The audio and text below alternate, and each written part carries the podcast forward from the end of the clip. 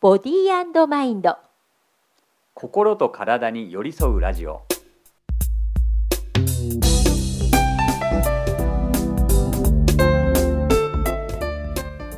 皆さんこんにちは。西村彫子です。皆さんこんにちは。塚田智樹です。11月もいよいよ今日が最終日となりました。早い。早い。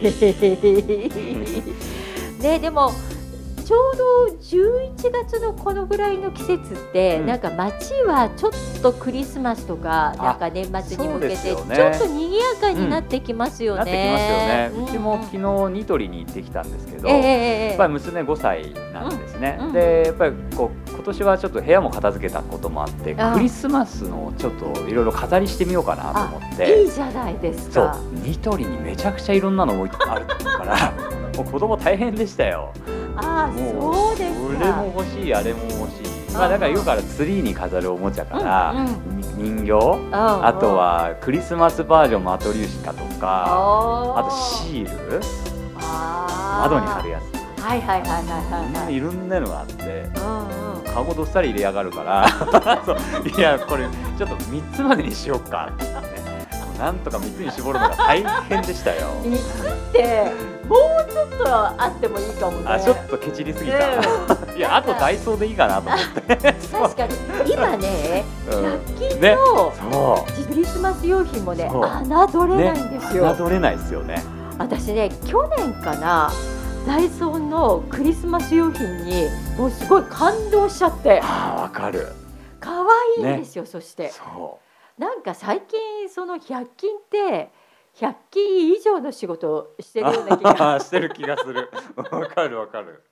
これいいんだ100円でそう。すごい可愛いメリークリスマスって書いてあうんるこうタペストリーみたいね、なあるあるある。やつとか。あとねびっくりしたのがうんガラスの置物でうん。中にあのスノーマンみたいなのがいてこううん雪が舞ってるようなやつ。うん。あれも100円で売ってるんですしかもよ。デザインがダサくないんですよね。ちゃんとおしゃれなんだよね。そうそう。あまあそう考えるとニトリは3つでもよかったかもあね。そうだね、まあ、あうんとはねあの100円でうん。集めれます、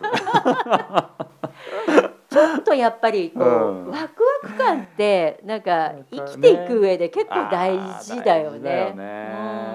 もうね子供見てると点なんですよ。線線で楽しまないじゃないですか。子供って。あ確かに確かにね。その瞬間ポンって出てきたものを全力でブワーって楽しむじゃないですか。僕あれってすっごい大切だなって思ってて。そうね。だからいわゆるマインドフルと言われるうん。今ここですよね。うね。今ここを十分に楽しむみたいなうん。才能って子供たちの才能ですよね。本当そう思う。ああれはね毎日見習ってますね。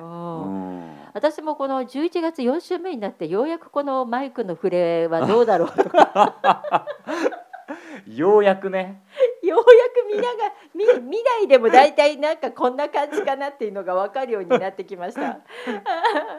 あこことこことここだからもう大丈夫みたいな感じになってきましたけど 1週目でちょっとこ気持ちがそぞろであの、マインドフルになれない。なれないやつ でもなんかそのマインドフルが難しい人たちって最近いっぱいいる。よね。本当そう思う。うんうなんかこう先のこととかこのノルマに対してっていうところに意識しすぎちゃって、うんうんうん本当マインドフルじゃないんですよね。うんそう達成したってね。その時にじゃあ満たされるかって言ったら、うんそういう人ほど次の課題次の課題になっちゃってそね、う、うん、その瞬間を楽しめない味わえないってねいうね。もったいないよねやっぱりね。本当そう思います。うんねなんかやっぱりこう子供だったり何かに夢中になってる人と一緒にいるとああ今この人ここで全力でこれに向き合ってるんだみたいなのって見見えてくるじゃないですか。ですよね。あとやっぱ子供ってそういうのすごく感じ取るじゃないですか。そうですよね。うん、形だけパパと一緒にいるのか、まさに今この瞬間を一緒に体験して味わってるのかって、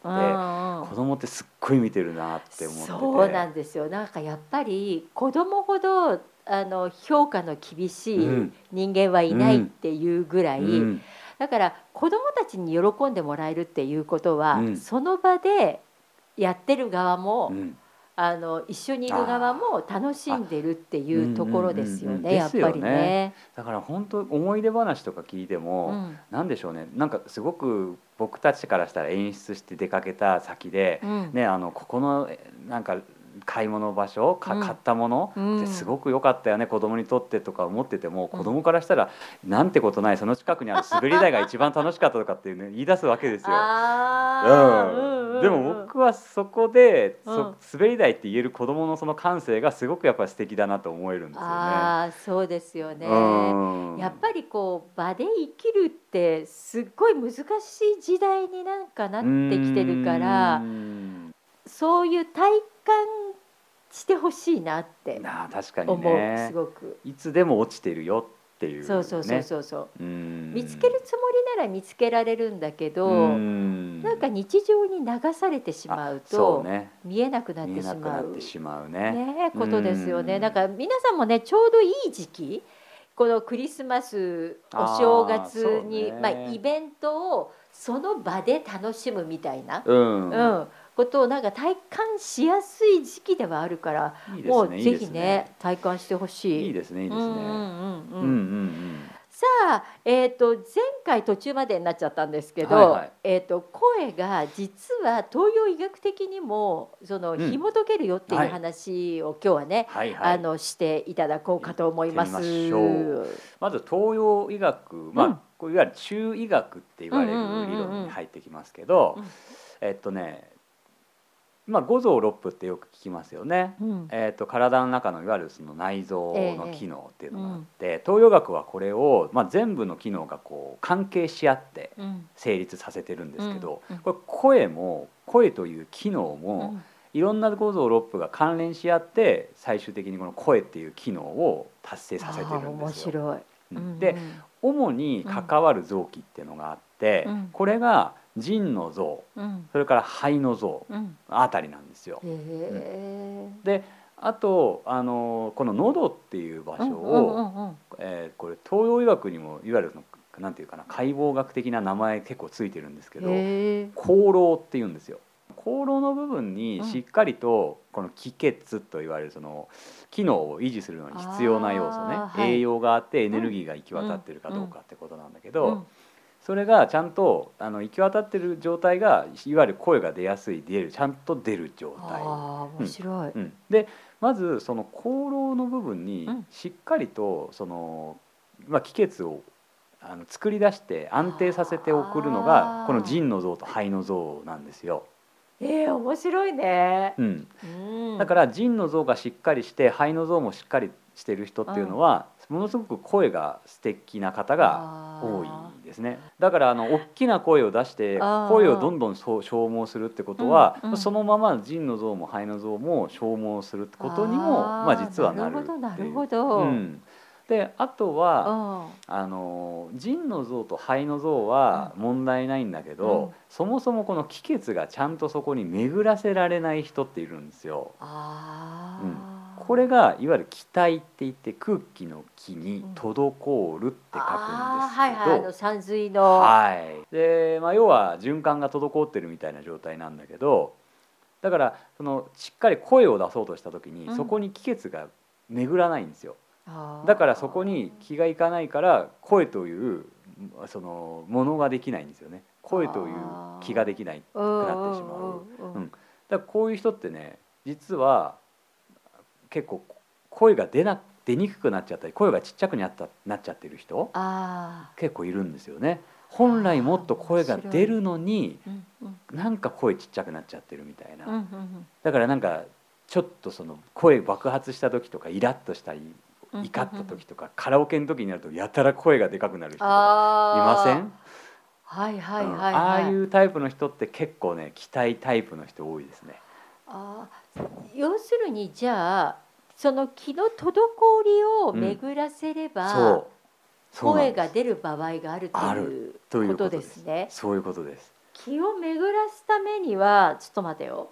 はい、まさにうん。さっきみたいに声出しちゃうだけでもいいんですよ。気が巡らないから声が出ない。でも頑張って声を出してるうちに気が巡ってくるっていうこともあるから、うん。声を大きくこう伸びやかに出すだけで、うん。実はそこの部分の滞った気を巡らすことができるっていうこともあるし。なるほどなるほど、うん、あとはもう変な話走ったりとか運動したりとかしてから発声するだけでも、うん。そういう人って声出しやすくなる。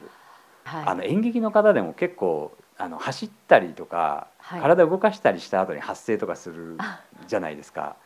ことあるじゃないですか。あああれって多分ね、その体の緊張を取るためでなくだけじゃなくて、うん。この東洋学的なこの口腔周辺のこの気の滞りを解消してあスムーズにこの気が流れるようにー。ああのしてる部分もあるんじゃないかーなって。私ね必ずあのやるワークがあってお芝居のワークショップの時には、はえっ、と参加者全員で丸くなって、はい。えっ、とこうやってちょっとやってみますね。はい。って言って、はい両手をこうやってあ打ち合わせては相手に気を送るんです。へえ。でもらった相手はその気をどれぐらいの強さで来たのかっていうのを自分で受け止めて自分で変換させないで同じ気を回していくっていうワークをやるんですよ。そうすると気が滞っている人のところでうん、必ず小さくなるんですよ。ああすごい。へうんこれ結構面白いですよ。え。あ面白いなって今思った意外に同じようなことやってるね。なるほどな。ちなみに、うんあのさっきのその腎の像と肺の像が弱ってしまった場合の話をすると、あのねこれあの高齢者の方とかあ想像するとわかるんですけど、だんだん声出なくなってくるじゃないですか、はいはい。声も伸びなくなってくるし、うんうん。あれがまさにその腎の像とか肺の像が弱った状態ですね、あうん。ー、だから声をしっかり出そうとしてももう出ないんですよそういう人って、うん、もうそういう人はしっかりともう治療するレベルですね、うんうんううん。ん。だから若い方でもその滞って出ないパターンと、はいはい。もうそもそも体の中のその正気治る力健康を維持する力が弱ってしまっても声も出なくなっちゃってる人うんうんもいるので、はい。あのみんながみんな思いっきり声を出せば元気になれるわけではないあことですねあ。わかりますわかります。あのそういうのが私もなんとなくわかるから、あうんこれはもう友先生バトンタッチを はいしますね時々ね。なるほどなるほど。でやっぱりあの私の側面からやっていくのと友先生側のうんものと、両側面からやった方が早いなって思う人がうん。やっぱり声のトレーニングやっててもいるんですよ。あなるほうん。ど、そういう人は迷わず友先生紹介しますね。ありがとうございます。いやいや、いやでも確かに、うん。あの長子さんご紹介くださった方の中でも、うん。まあ確かにそうやってまあ治療した方が、うん。あの絶対早いなっていう方いっぱいいますよね。うん、本当本当。だからそこはちゃんと見極めていきたいなって思うんですよ。よただへこんでなんか例えばですよ就職試験にずっと落ち続けてて落ちて声が出なくなる人とやっぱりそうじゃない原因の人とってやっぱりいるからななんかそこはちょっとやっぱり見極めがすごい必要なのかなっていうふうにはねね。思いますね。さあ今日もねあっという間に15分過ぎてしまいそうなんですけど、い、よいよ来週はもう12月に入りますね間。です。はい、12月は一応私たちあの先月ね幸福感の話をしましょうね 怪しい。幸福感って何みたいなね。なんかこの辺からなんか勧誘が始まったりして。やないないない。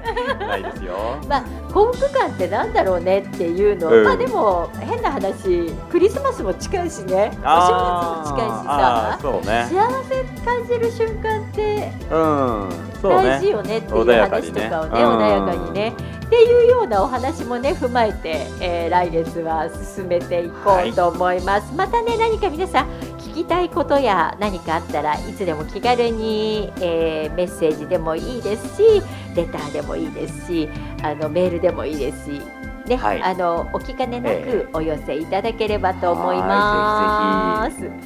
それでは12月にお耳にかかりましょう。ボディーマインド心に寄り添うラジオ。お相手は西村彫子と。塚田智樹でした。それではまた来月お耳にかかりましょう。バイバイ。バイバイ